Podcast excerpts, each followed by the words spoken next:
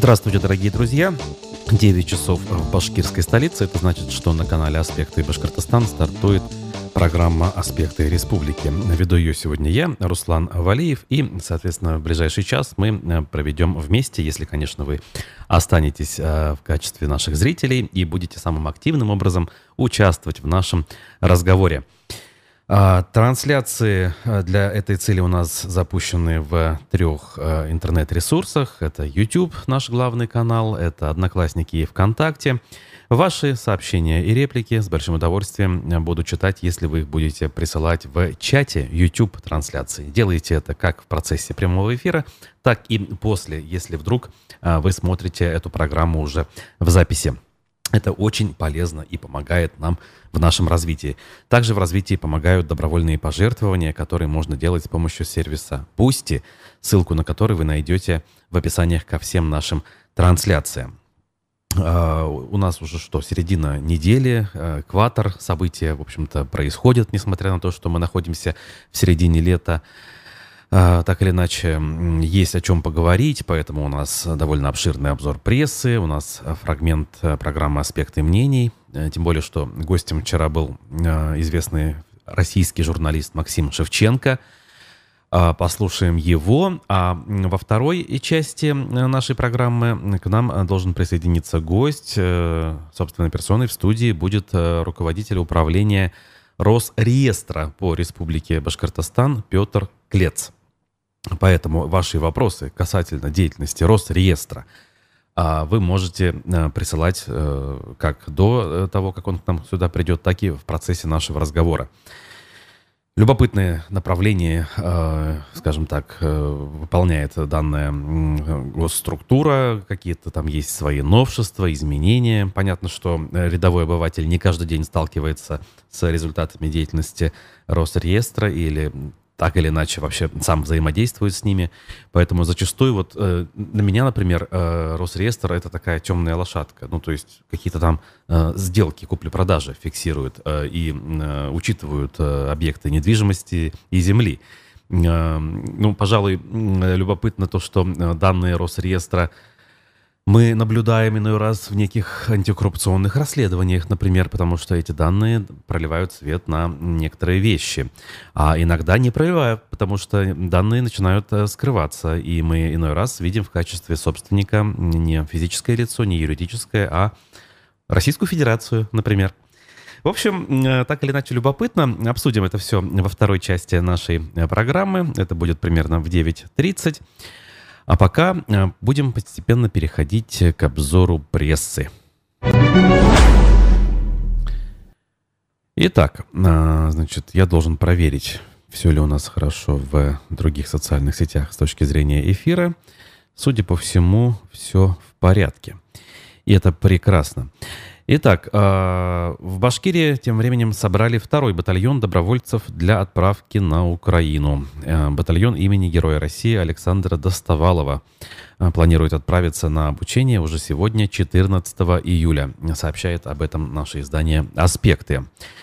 По словам э, председателя региональной общественной организации ветераны десантных войск и спецназа Башкирии Марата Адигамова в батальон набрали порядка 300 человек. Их сначала отправляют на боевое слаживание. А это обязательная процедура перед отправкой в места боевых действий. У них будет одиночная подготовка, подготовка в подразделениях. В общем, людей учат вместе и по отдельности выполнять боевые задачи, вместе работать. Вот судя по телеграм-каналу э, официальному башкирского батальона, прямо сейчас э, уже все это дело происходит, я имею в виду проводы. Судя по всему, э, это будет э, примерно в том же ключе, как это было неделю назад с батальоном имени Шаймуратова, который, я напомню, находится на этом самом боевом слаживании где-то на территории Оренбургской области. По крайней мере, вот по последним данным, которые у меня есть, которыми я располагаю. Э, о денежном содержании и прочем сейчас напоминать не буду, об этом мы уже говорили с вами неоднократно. Далее, э, также аспекты, э, кстати, напомню адрес сайта аспекты медиа.ру, аспекты медиа одним словом .ру, значит, здесь все понятно. Очень удобная мобильная версия у этого сайта имеется, поэтому можете читать новости там, особо никуда не заглядывая. Оказывается, за полгода а, в Башкирии продажи новых легковых автомобилей снизились на 64,3%, более чем в половину. Агентство «Автостат» такие данные подсчитало и опубликовало. Кроме Башкирии, еще в 37 регионах страны падение продаж автомобилей оказалось глубже общероссийского, поскольку в России это падение 55,6%. Высокие падения зафиксированы, например, в Челябинской области, э, Оренбургской области, в Удмуртии. Э, а наименее, значит, высокое падение произошло на самом краю страны, на Камчатке, всего 18,4%. Хм, интересно. Почему именно так происходит у них? Хотелось бы понять для себя хотя бы даже. Далее продолжим. Что у нас? Вчера э, многие республиканские СМИ э, сначала э, анонимно, а потом уже вполне себе официально значит, пробежала информация о том, что в Башкирии задержали мэра города Давлеканова Вячеслава Гапоненко. В чем дело? Значит, предположительно, его сдали органам бизнесмены, получившие один из подрядов, поскольку они якобы устали платить откаты и обратились к сотрудникам ФСБ. Э, сообщило об этом изначальное издание «Пруфы». В администрации города факт задержания их руководителя подтвердили. А также сразу же состоялось заседание городского совета, где депутаты возложили исполнение обязанностей главы администрации на Дамира Биктимирова. Вот такая вот э, интересная история, которая, ну, скажем так, наверное, будет в центре внимания наших СМИ, поскольку не часто происходят такие вещи, когда вроде бы ничего не предвещает беды, и за коррупцию задерживается довольно высокопоставленный чиновник, пусть и на муниципальном уровне. А, значит, дальше, что у нас есть дальше? Тут эм, следующая публикация из э, сайта портала УФА-1. В Башкирии возле жилого сектора устроили мусорную свалку. О чем речь? В деревне Западный Благоварского района Башкирии рядом с жилыми домами устроили мусорную свалку, пишет УФА-1. Жители требуют ее вывести и провести экологическую экспертизу, а ответственные лица просят еще немного времени – по словам местного жителя Иделя Гумерова, от свалки до жилых домов всего 400 метров, а мусор из райцентра Языкова возится КАМАЗами. Из-за этого стоит вонь что логично. Администрация района в курсе происходящего, но по рассказам местных у чиновников нет разрешающих документов на ввоз и складирование отходов. Жители сообщают, что мусор вываливают несортированным. Среди пластика и бумаги разлагаются трупы животных. А фирма «Башкир Агроинвест», в ангар которой вываливают отходы, не в курсе происходящего. Несколько дней назад состоялся сход жителей деревни с участием двоих замов главы администрации. Последние обещали провести экологическую экспертизу. Но, повторюсь, никаких документов на использование деревни Западной у них нет, говорит местный житель Идель Гумеров. А, Уфа-1 обратилась в администрацию района, но чиновники не смогли предоставить оперативный ответ. Связаться с представителями Башкир Агроинвеста не удалось. А, в общем, я тут что могу сказать? Вот эта вот э, история, она в некотором смысле нас отсылает на недавние события, когда глава республики требовал разобраться и распрощаться с одним из региональных операторов Дюртюли Мелиоводстрой, говоря, что вот они, дескать, не справляются. Но вот, например, эта история, она не в зоне ответственности дюртюлинской компании, она в зоне ответственности уфимского оператора э, спецавтохозяйства по уборке города. Благоварский район входит а, в ее зону ответственности. И вот когда ты видишь, что из райцентра КАМАЗами мусор вывозится в какую-то деревню, возникает вопрос, а что, собственно, происходит? Это что за мусор такой? И э, куда смотрит главный региональный оператор, э, к которому, к слову говоря, почему-то нет претензий э, у главы республики, а до того нет никаких претензий у Елены Анатольевны Прочаковской, которая приводит некие данные о жалобах жителей. И почему-то жалобы жителей в ее сводках всегда сосредоточены в зоне ответственности той компании, дюртюлинской, а не вот, например, спецавтохозяйства. Хотя, опять же, э, вот эти проблемы в той или иной степени, они свойственны э, любой, этой самой, любому региональному оператору, причем и в городах, и в Уфе это бывает, и в деревнях это бывает. И в очередной раз складывается ощущение, что речь идет о избирательном подходе, о каких-то дополнительных подводных камнях, которые заставляют вот таким образом высказываться и таким образом действовать наше республиканское руководство. Это, кстати говоря, печально. Э, может говорить лишь о переделе сфер э, собственности, деятельности, переделе доходов в пользу тех, кто более близок, понятен и удобен. Очень хочется верить, что это не так, но вот пока других данных у меня нет. В детском лагере в Башкирии сверстницы жестоко избили девочку. Инцидент произошел в Абзелиловском районе, обстоятельства устанавливают следователи, пишет Медиакорсеть. Значит, а как это все стало известно? Э, изначально в соцсетях появился видеоролик, на котором предположительно две сверстницы бьют руками и ногами несовершеннолетнюю девочку. Судя по кадрам, за происходящим наблюдают и другие дети. Это все происходило в э, лагере «Уральские зоры», сообщает издание. И э, следователи сообщают, что теперь они опросят участников конфликта и очевидцев, руководство и воспитателей лагеря. По итогам проверки будет дана правовая оценка, что э, логично и ожидаемо. Тут возникает вопрос, почему вот такие вещи в таких местах, как детский лагерь, бесконтрольно происходят, и никто за этим не следит, и лишь по совершенной случайности это становится достоянием общественности, потому что кому-то по наивности душевной, видимо, кажется, что можно такие вещи выкладывать в соцсети, и ничего за этим не последует. А если бы кто-то из участников этой истории не выложил ролик в соцсеть, ничего бы э, никто не узнал и никаких мер бы, соответственно, не предпринимал. А вопрос к организации э, отдыха детей, э, контролю за этим э, процессом, соответственно. Потому что если даже эта история закончится и какими-то правовыми последствиями для виновных, значит ли это, что мы знаем о других аналогичных случаях, которых, возможно, десятки, а то и сотни происходят. Конечно, неудивительно, что в среде подростков происходят конфликты, буллинг так называемый, травли и прочее. Э, и, наверное, все эти случаи отследить, выявить причины и грамотно их устранить не получится. Но рассчитывать лишь на случайные утечки в соцсети и реагировать только на них, это, конечно, Э, такая, такая себе работа, да, такой себе контроль за тем, что происходит в веренных э, структурах Минобразования, Министерства семьи, э, какие еще структуры за это отвечают. Те же отделы по делам несовершеннолетних при э, значит, отделах полиции. Печально это все. Э, понятно, что рассчитывать на какие-то резкие изменения тут не приходится. Это часть э, проблем, которые ну, скажем так, интегрированы в нашу действительность, в нашу систему. В общем, берегите своих детей и воспитывайте лучше, что ли, вот чтобы таких случаев не было. Я, конечно, сейчас говорю, э, к, э, адресуя это тем, кто э, воспитывает таких вот детей, которые позволяют себе подобную жестокость э, по отношению к своим сверстникам, друзьям, по сути дела. Далее. Хороший материал по поводу э, строительства трассы М12 в Башкортостане. Э, кроме правды ПФО, пожалуй, об этом так подробно и в деталях никто и не пишет, и не рассказывает. А, М12 в Башкортостане начинается с вырубки 70 тысяч деревьев и продолжится хордой до Краснодара. Это заголовок издания.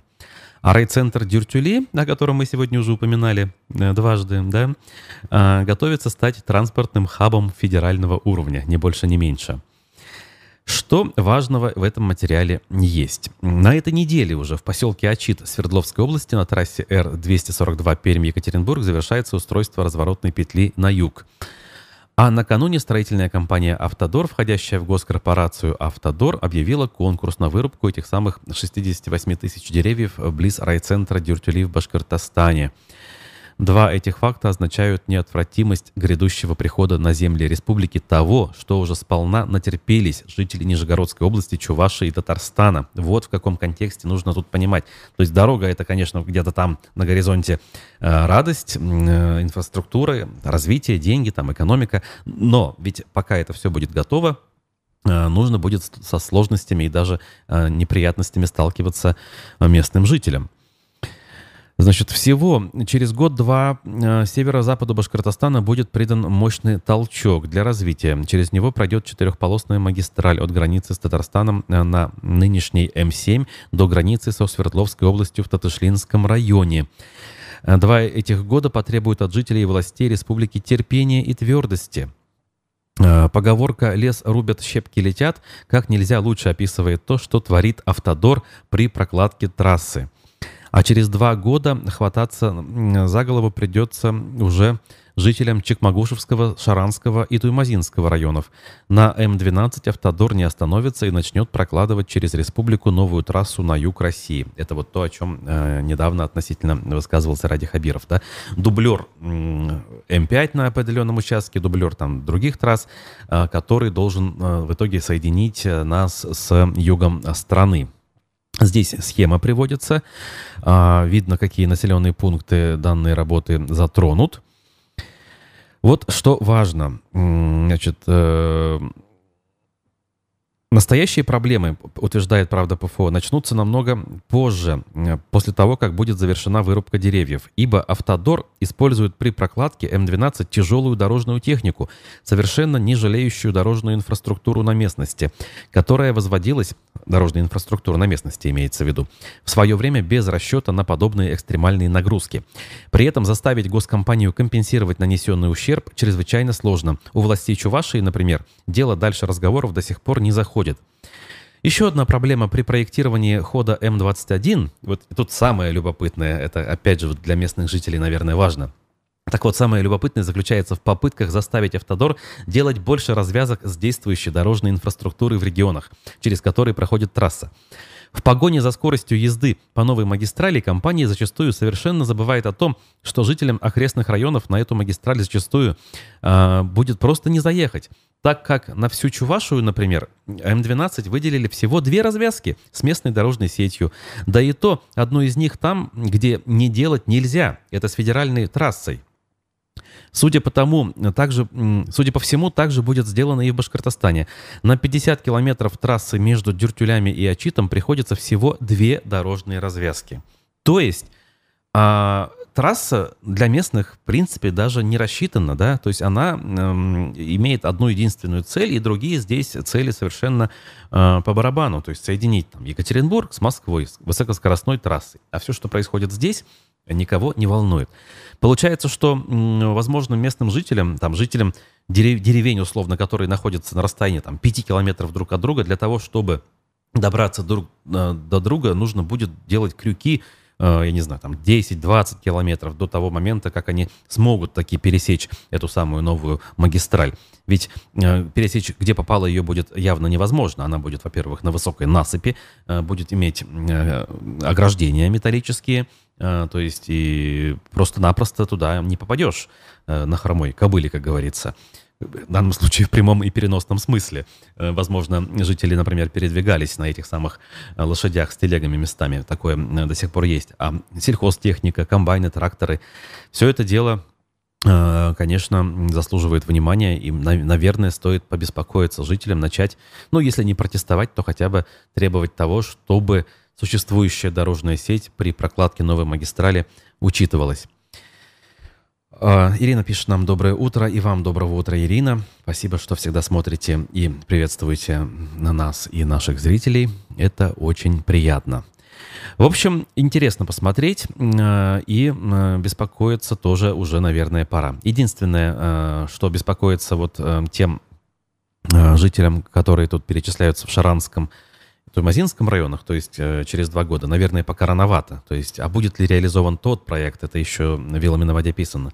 Но вот первый проект касательно Дюртюли Ачита, вот эта вот часть, она уже в работе, вот уже и лес вырубать готовы. Что интересно, кстати, э, все эти деревья попадают в собственность э, компании «Автодор», и она должна будет сама реализовать э, весь этот древесный фонд, если, конечно, у нее такие планы есть. И, опять же, зная примерно лесную карту республики, могу сказать, что, например, в Дюртюлинском районе находятся одни из самых качественных сосновых лесов в Башкирии, качественных во всех смыслах, и одни из самых высоких к примеру, там присутствуют отдельные экземпляры сосны э, по 40 метров, что в два раза в среднем выше э, среднего древостоя по республике. Так называемые плюсовые деревья, которые поставляют семенной материал э, генетикам, лесоводам для того, чтобы воспроизводить лесные культуры, в том числе в других зонах республики. И получается довольно-таки существенная часть этого э, очень серьезного, богатого лесного фонда уйдет под топор. Лишь бы это все было сделано относительно гуманно, насколько это возможно. Мэр Кумертау тем временем обрушился на жителей, назвав их пьяными и невоспитанными из-за рвоты в кабине колеса обозрения. Оказывается, в Кумертау колесо обозрения есть относительно такое современное, типа как в Уфе. Так вот, э, на своей странице в соцсети ВКонтакте он э, обратился к жителям с призывом прекратить вандализм на этом самом новом колесе обозрения. Неадекватные личности пытаются зайти в пьяном виде и пронести спиртное внутрь. Затем, имея неприглядный вид кабинок в виде рвоты, в одной из кабинок выломали кондиционер, у кого-то руки чесались, написал, написал глава. И добавил, а зачем тогда вообще что-то делать полезное для отдыха, если все это будет тут же испорчено? Э, значит, э, написано в посте. Ой, и жалко, конечно, а, руководителей местных. С другой стороны, вопрос-то, конечно, в первую очередь к ним. А почему люди такие?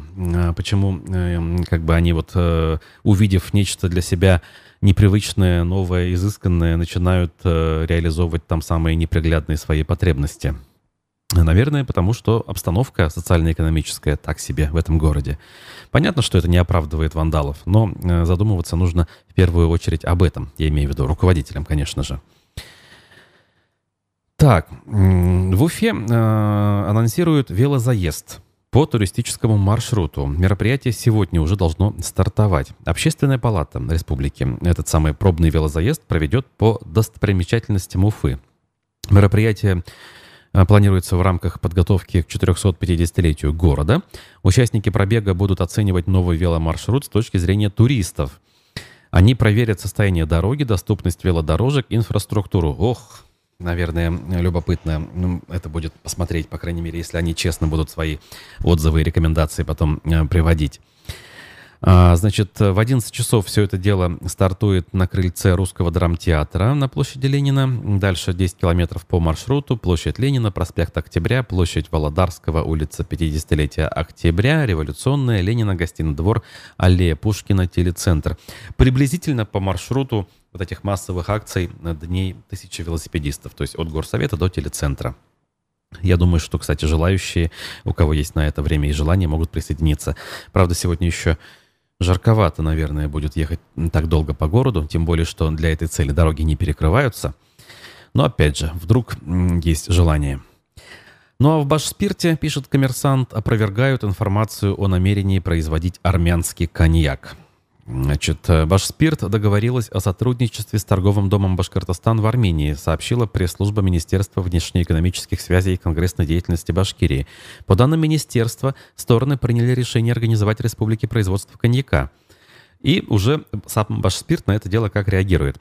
Безусловно, мы как крупный игрок алкогольного рынка заинтересованы активно развивать экспортные направления, искать точки роста, осваивать новые территории сбыта, в том числе и дружественную Армению. Но на сегодняшний день Башспирт не планирует производство армянского коньяка на своих мощностях. Прорабатывается вопрос поставки нашей продукции в Армению, наоборот. То есть водку будут отправлять в Армению, а не иначе. И уж тем более, если предположить даже, что некий коньяк будет производиться на мощностях Башспирта, будет ли он армянским, да?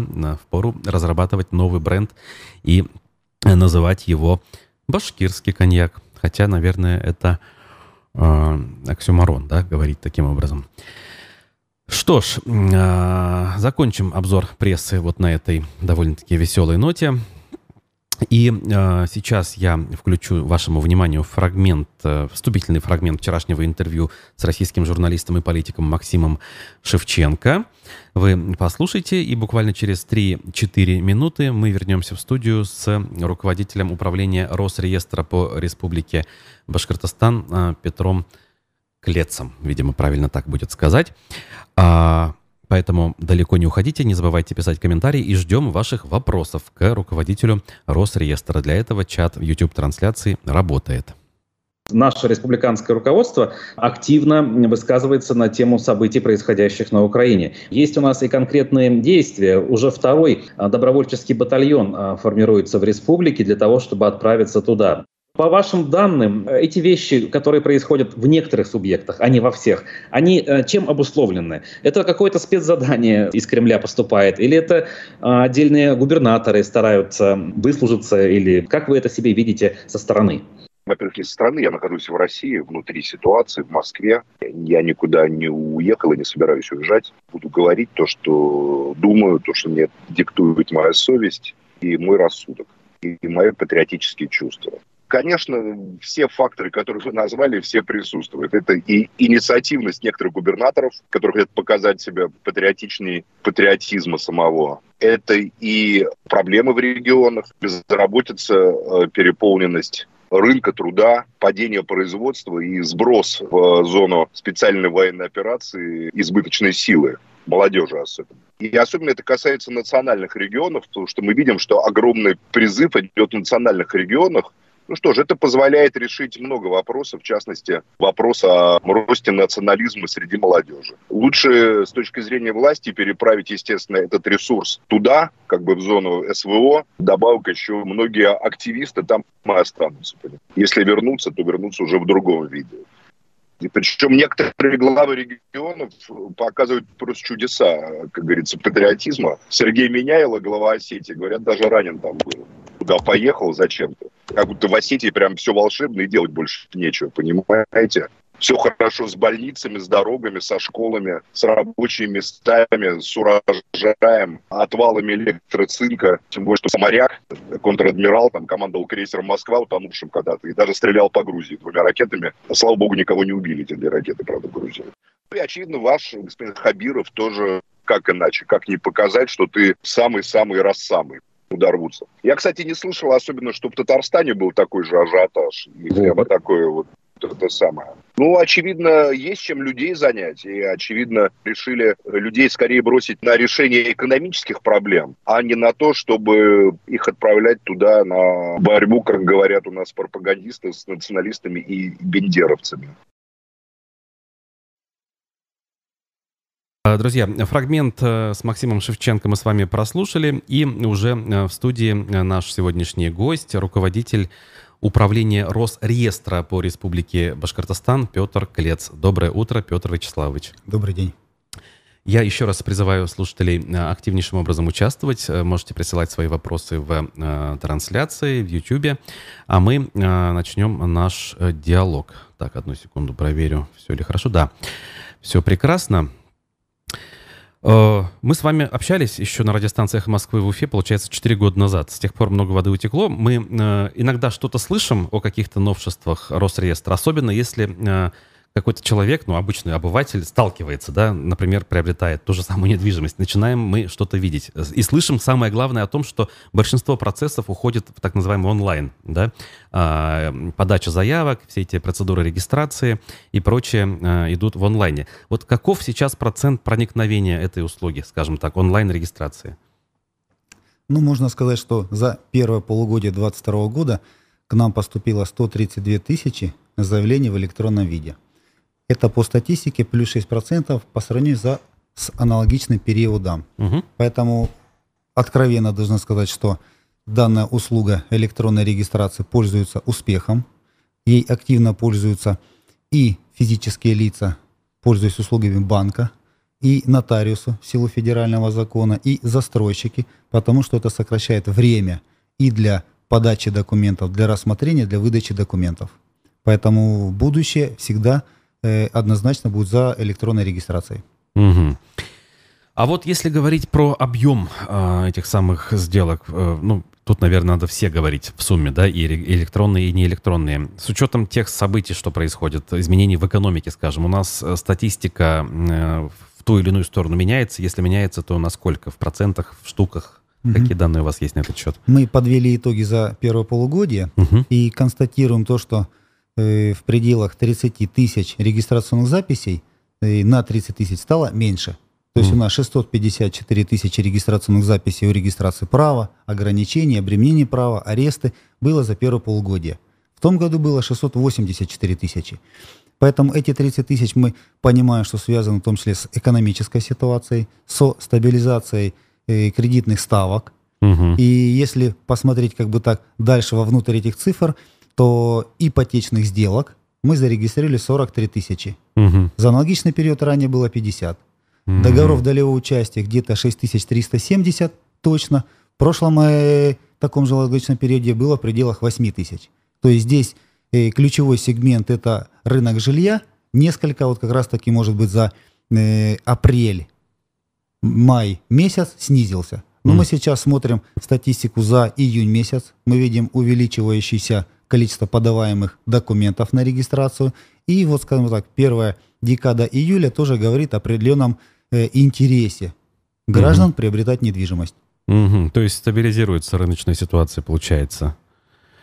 Так, а, значит, э, я хотел отдельно остановиться на а, вот этой вот системе. Сейчас пытаюсь найти ее название э, и как она называется? Э, Аббревиатура из четырех букв. Эм, Национальная система. Вот, вот, вот, вот, вот. Поподробнее расскажите, что это за штука? Она как бы совершенно новая или это э, развитие того, что было?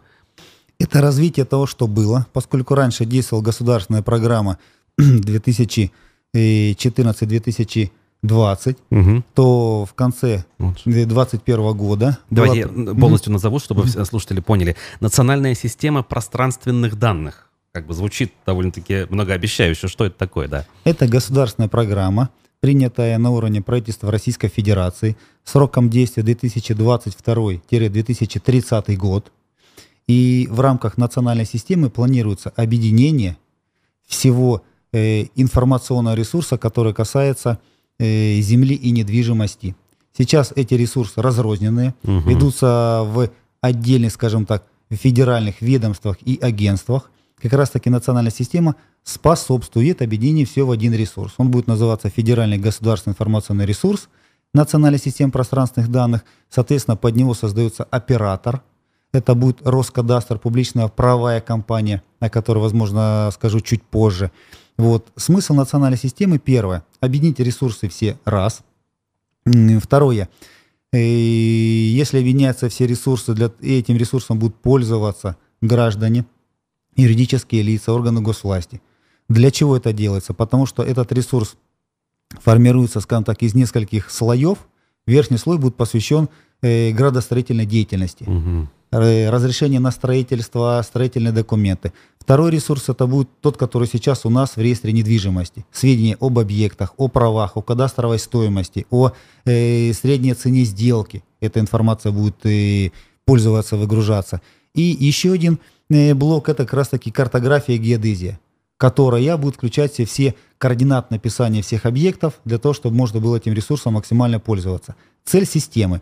Э, К 30 году э, вопросы государственной регистрации кадастрового учета, чтобы рассматривать в течение одного дня.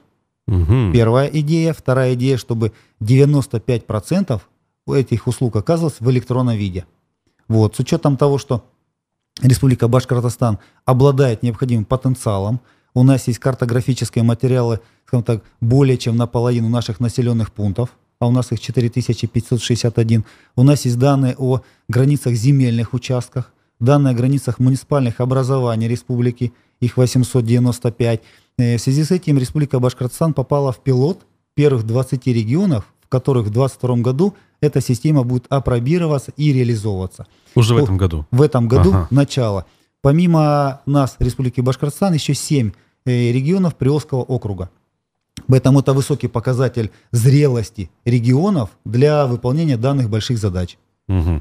Так, ну, хотелось бы пояснения. То есть, э, какие структуры планируется в этот самый Роскадастр включить конкретно? Там вот Росреестр, я так понимаю, да? Или не совсем правильно? Не совсем. Ага.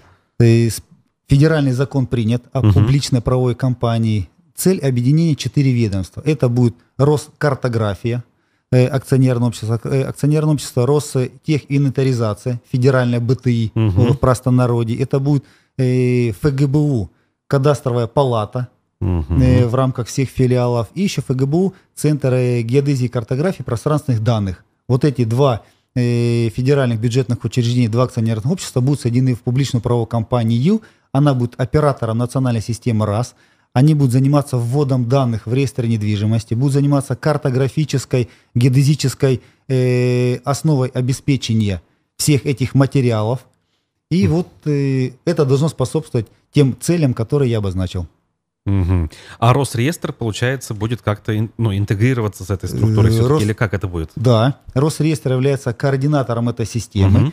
И ту работу, которая будет проводиться на базе э, публичной правовой компании, она будет э, взаимосвязана с действиями Росреестра. Потому что госрегистратор прав, который является госслужащим, будет проводить госрегистрацию, кадастровый учет, э, оценку, внесение в реестр недвижимости, удостоверение. То есть здесь мы максимально взаимосвязаны, но государственный орган останется госорганом, а четыре ведомства будут публичной правовой компанией. Мгм. Вот. Если говорить за шаги, которые мы делаем сейчас в рамках развития данного э, института, то в этом году буквально вот во втором полугодии мы планируем передать нашему филиалу кадастровой палаты более 6,5 тысяч квадратных метров архивных помещений, Мгм. 80 э, оборудования сканирующих устройств и где-то 5 миллионов реестровых дел.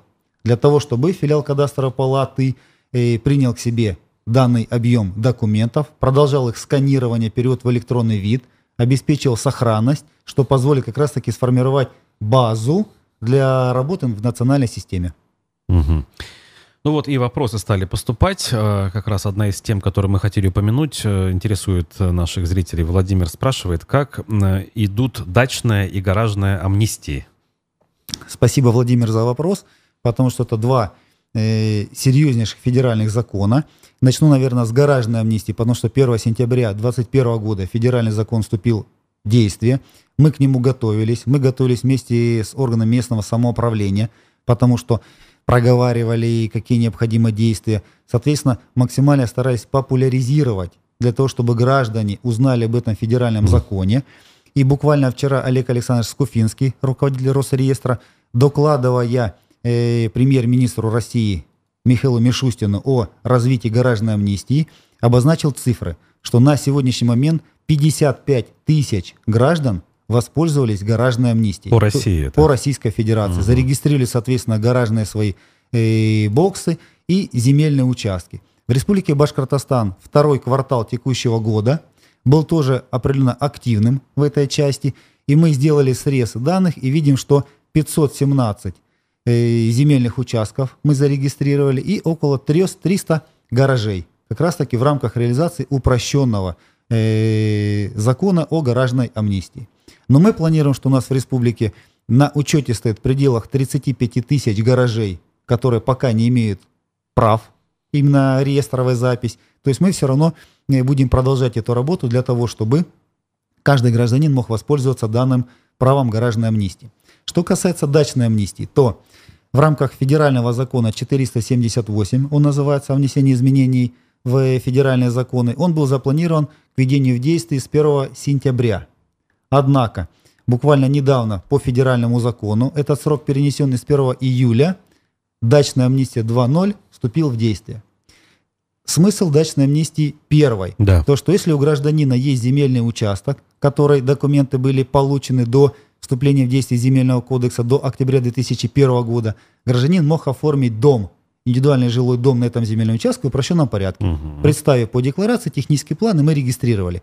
Э, Дачная амнистия 2.0, когда у гражданина нет прав на земельный участок.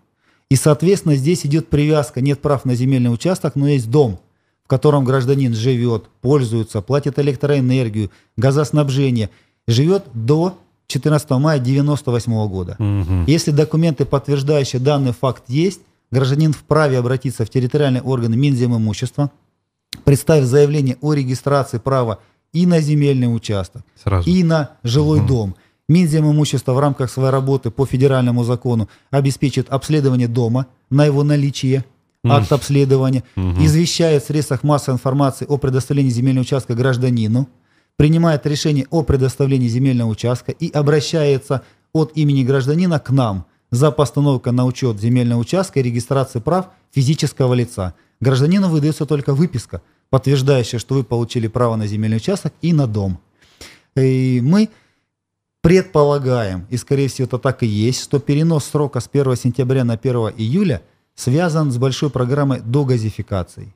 И когда у граждан отсутствуют документы на землю и на дом, данный федеральный закон позволяет в упрощенном порядке получить долгожданные документы и стать собственником. Для того, чтобы сделать второй шаг, Мгм. обратиться в ведомство «Газпром» или в республиканский центр МФЦ с подачей заявления о догазификации своего индивидуального жилого дома, если газификация пока отсутствует.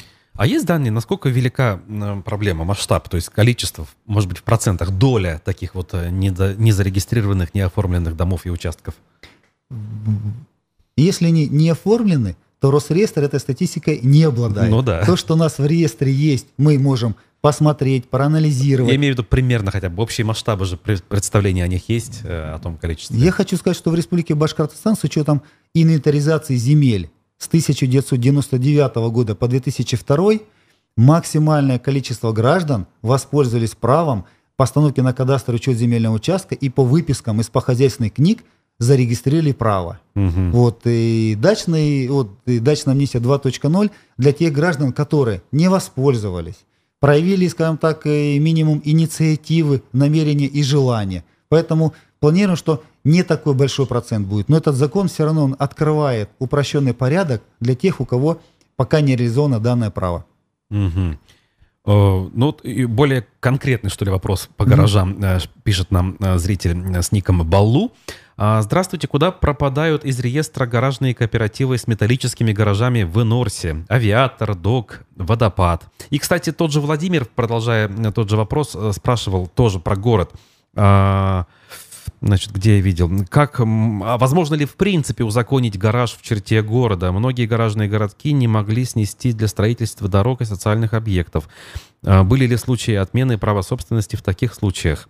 Например, при строительстве центра гимнастики, где был большой гаражный городок. Ну, тут целая кипа проблем. Ну, пошагово, пошагово да. начну, да. Если мы говорим о металлических гаражах, так называемых типа ракушках, то данные гаражи не являются объектами недвижимости по своей природе. Их можно перенести с места А в место Б. Поэтому в реестре недвижимости, в Росреестре, данные в данных гаражах отсутствуют. Их нет как э, вида вообще, в принципе. Как угу. недвижимого имущества. Ну, да. Поэтому городские власти э, вправе э, определять то, тот генеральный план застройки территорий, который определен городской властью, именно в тех муниципальных целях, которые запланированы. И поэтому это общение, скорее всего, на вопрос Владимира, это отношение э, гаражного кооператива с муниципальной властью. Угу. Здесь Росреестр как бы стоит несколько в стороне, поскольку у нас этих гаражей нет.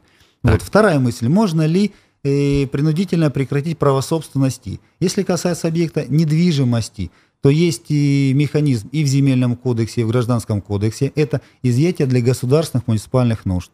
То есть этот механизм предусмотрен, и при э, правильности его применения – соответственно, собственникам гаражей, собственникам недвижимого имущества, либо движимого имущества возмещается либо равноценно, либо равнозначное имущество. Поэтому это непосредственно вопрос городским властям, и мы здесь можем только такими общими фразами прокомментировать. Угу. Так, еще один вопрос от э, Владимира поступает. Эм, часто причиной больших неплатежей за ЖКХ называются неправильные данные по площадям. Кстати, да, вот э, когда мы разбирались с историей по платежам за отопление, прям регулярно эти данные говорили, говорились. Тот же БАШТС ссылался, вот у нас данные, извините, да? Так вот, у ресурсников эти данные одни, а у управляющих компаний бывают другими. Э, как такое может быть, как с этим справляться? И спасибо за вопрос. Действительно, проблема есть. Эта проблема буквально два года назад была на пике.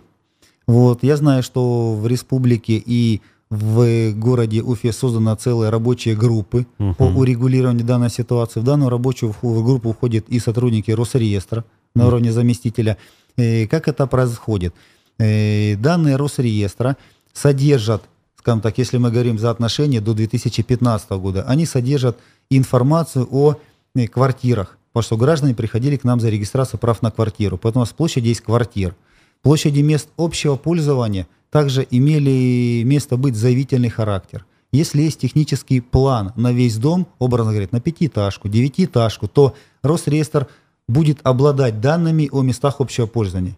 Площади лестничных проемов, коридоров, э, шахт, лифтовых и так далее. Если у нас этих данных нет, то у нас только данные по квартирам. Но органы технической инвентаризации по э, обращению собственников э, многоквартирных домов готовили технические планы и на весь дом с описанием площадей общего пользования. И эти данные были учтены и ресурсоснабжающими организациями, и информационными центрами и так далее. Поэтому вот три площади, которые есть у одной организации, у второй, третьей, в рамках работы комиссий и была настройка для того, чтобы понять, где действительная площадь и исключить э, двухзначность и трехзначность понимания квадратных метров общей площади.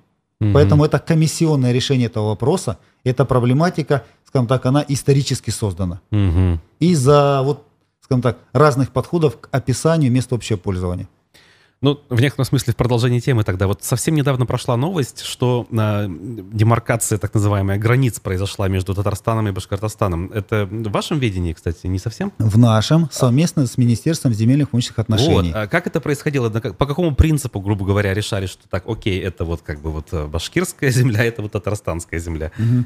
Как это все работает? Вот. И начну, наверное, с истории вопроса. То, что с 2017 года правительство Российской Федерации поставило задачу всем регионам России как раз-таки и определить границы между соседями. Между собой, э, да. Между всем. регионами. Угу. У нас на данный момент, на 2022 год, четыре границы внесены в реестр недвижимости. Это, соответственно, Пермский край, первая граница, Свердловская область, Челябинская область, Удмурская область, э, кроме части одного фрагмента, скажем так, э, скажем так, небольшой спорный момент есть.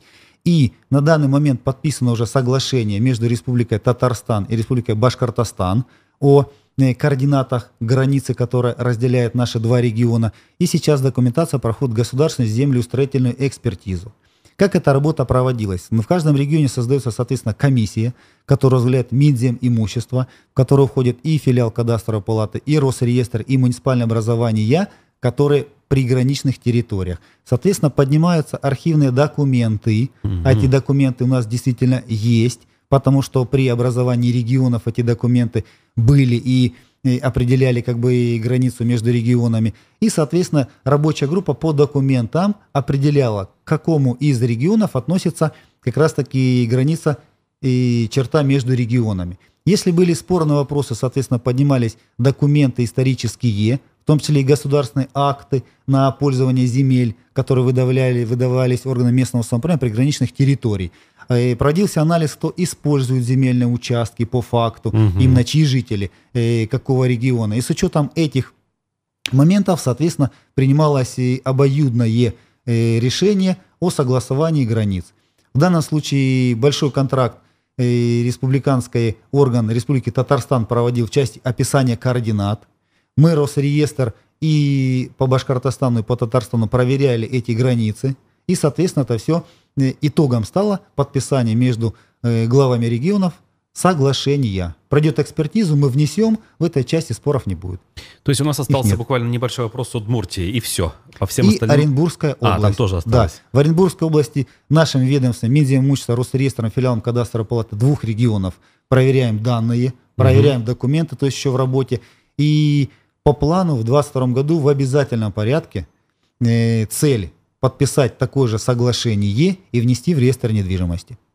Угу. Потому что следующий шаг, я хочу сказать, это приведение границ муниципальных образований. А-а-а. Потому что может быть несколько в координатном описании 10 сантиметров, 500 и так далее. Здесь нужно будет привести соответствие к первоочередной границе, которая сейчас будет подписана. Угу. Чтобы не было споров ни в, у нас внутри региона, ни с соседями.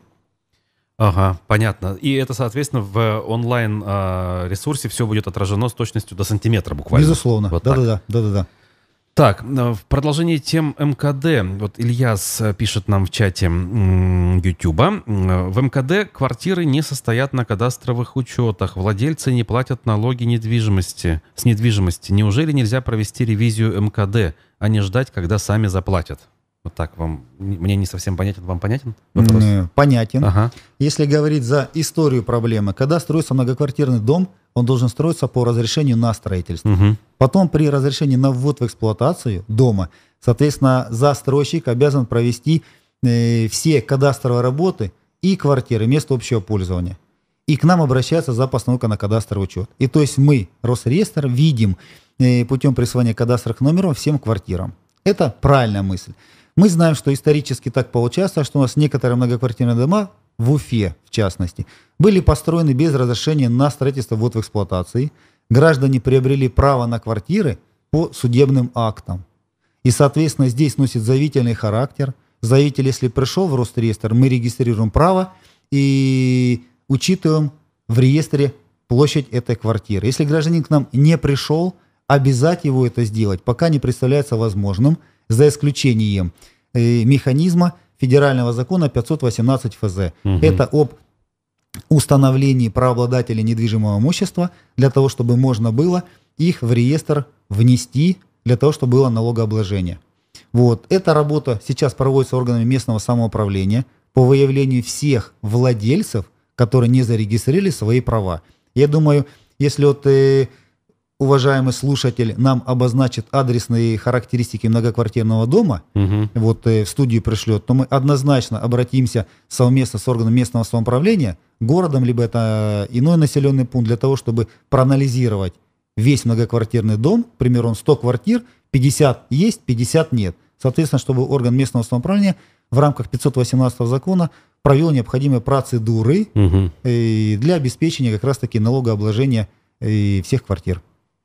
А, так что э, пишите. А, значит, еще вот одно направление, которое я регулярно наблюдаю, которым занимается Росреестр, так называемый земельный надзор, проверки. В чем суть вопроса?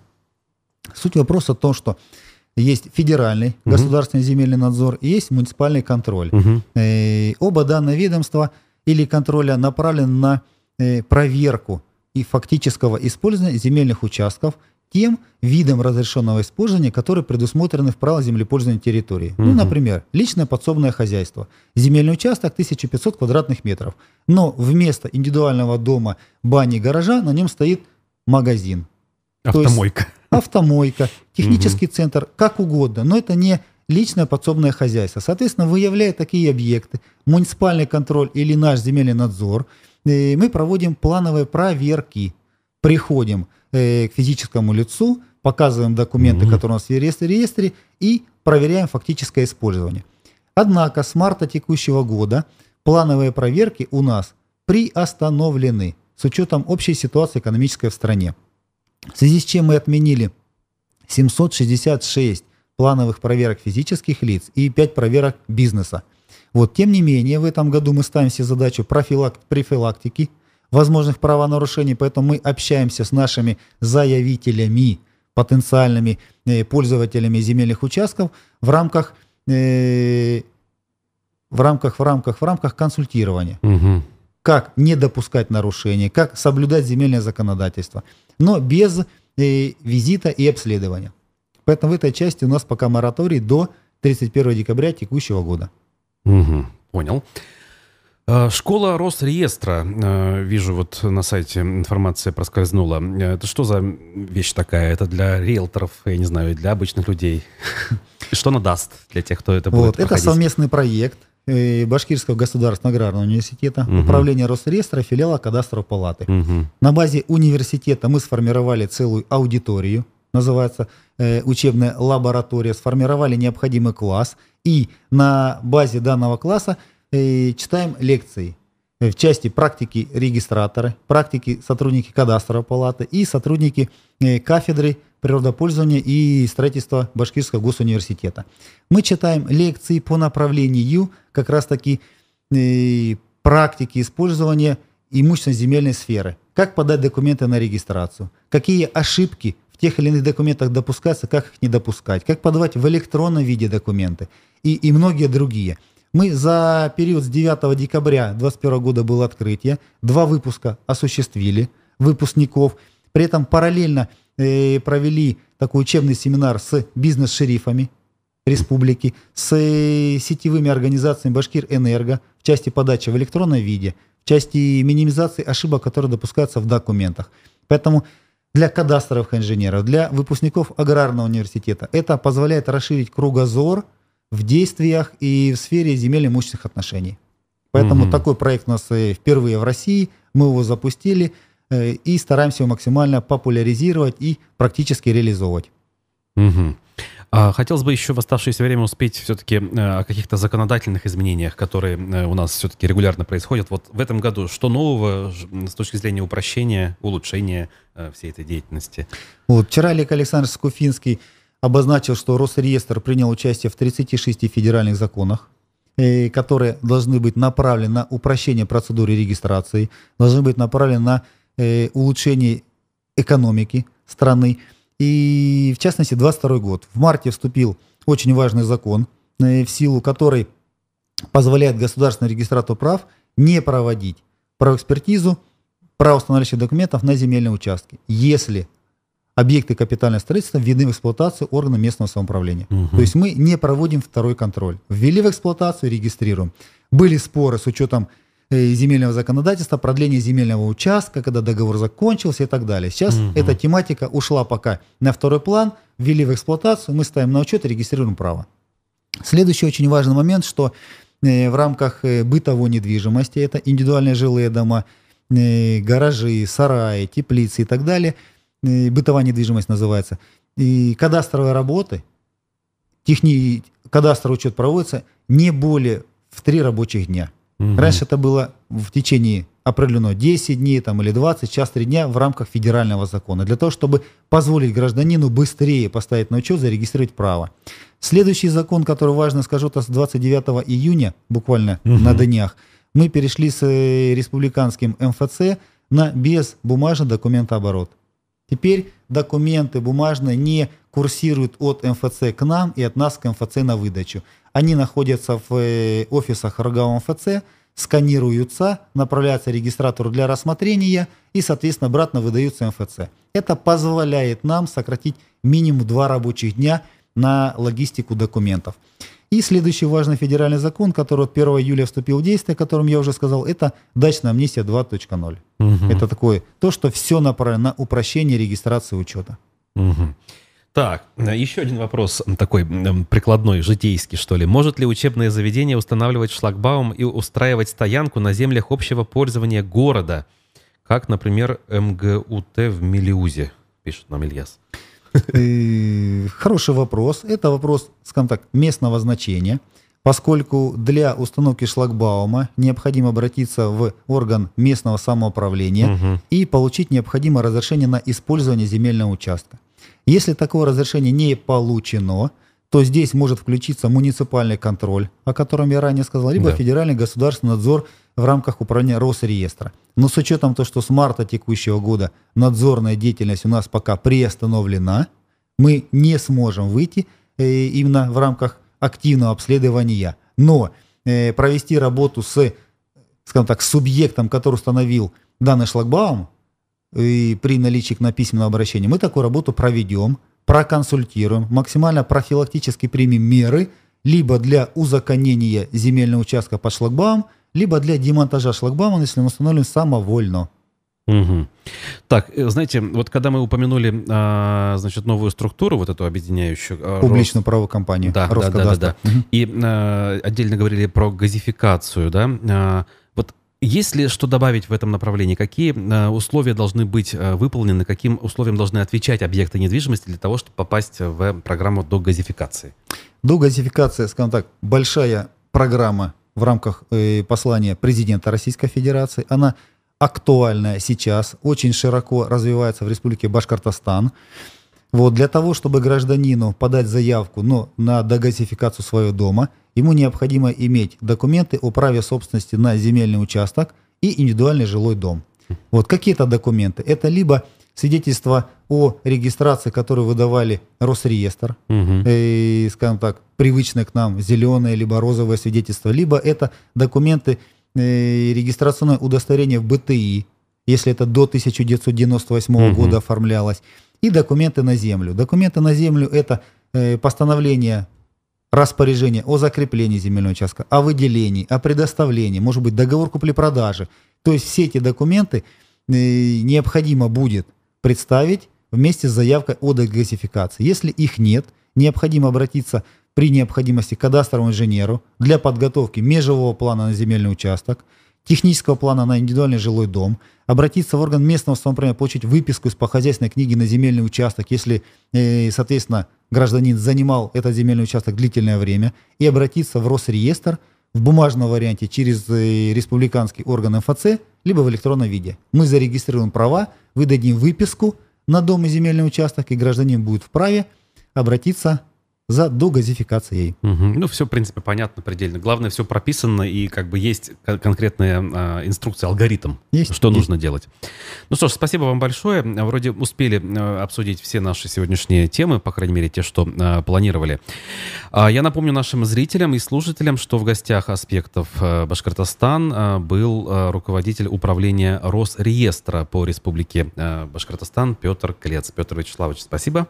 Спасибо вам. И э, зрителям я напомню, что э, сегодня у нас в планах после 15 часов программа «Аспекты мнений». Следите за анонсами, а пока желаем хорошего дня и прощаемся. До свидания. До свидания.